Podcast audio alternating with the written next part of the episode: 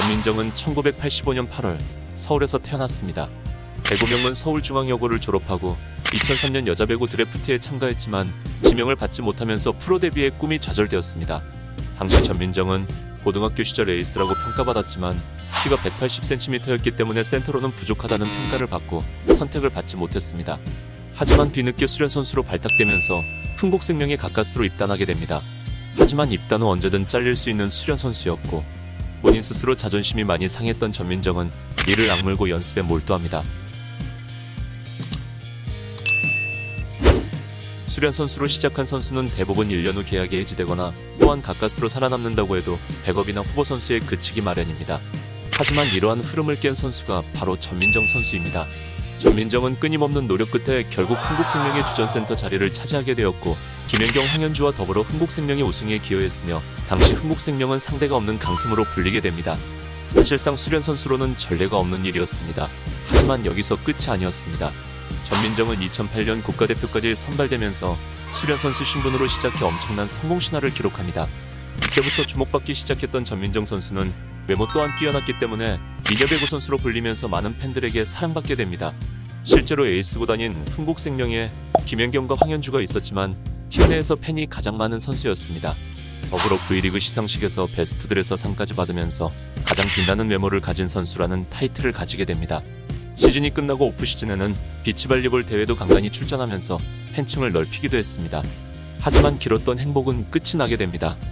여자 프로배구에서도 승부 조작 혐의가 드러났습니다. 남자에 이어 여자까지 2011-12 시즌 프로배구 승부조작 사건에 대한 조사가 시작되었고 검찰 조사에 따르면 남자 배구뿐 아니라 조사한 결과 여자 배구도 승부조작에 가담한 사실이 밝혀졌습니다. 이때 여자 배구에서 가담했던 선수는 미녀센터의 씨라고 기사가 났지만 팬들은 전민정과 전유리가 함께 승부조작에 가담했을 가능성이 높은 것으로 추정했습니다. 이후 두 선수 모두 경기에 출전하지 않으면서 팬들의 의심은 확신이 되어갔습니다. 결국 승부조작이 사실로 밝혀지면서 전민정 선수와 전유리 선수는 코보에서 영구 제명이 되었습니다. 당시 스타리그는 승부조작으로 리그 전체가 무너지게 되었지만 다행히 시스템이 조금이나마 구축되어 있던 배구는 몇 명의 제명으로 끝나게 되었습니다. 만약 여자 배구의 시스템이 갖춰져 있지 않았다면 여자 배구 리그 또한 스타리그처럼 사라질 수도 있는 막대한 위기였습니다. 10만 관중 신화를 쓰면서 한국 e스포츠의 역사와도 같았던 스타크래프트 프로리그가 결국 해지됐습니다. 은퇴 후 전민정 선수는 배구계를 완전히 떠나 대학에 진학했고 중간에 골프 캐디로 일하면서 생활했던 것으로 알려졌습니다.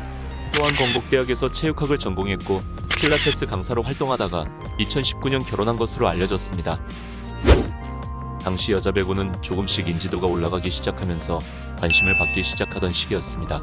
더불어 김연경의 등장으로 배구계의 이슈가 되었고 여자 배구 선수들에 대한 관심도가 높아지면서 팬층이 쌓이던 시기였습니다.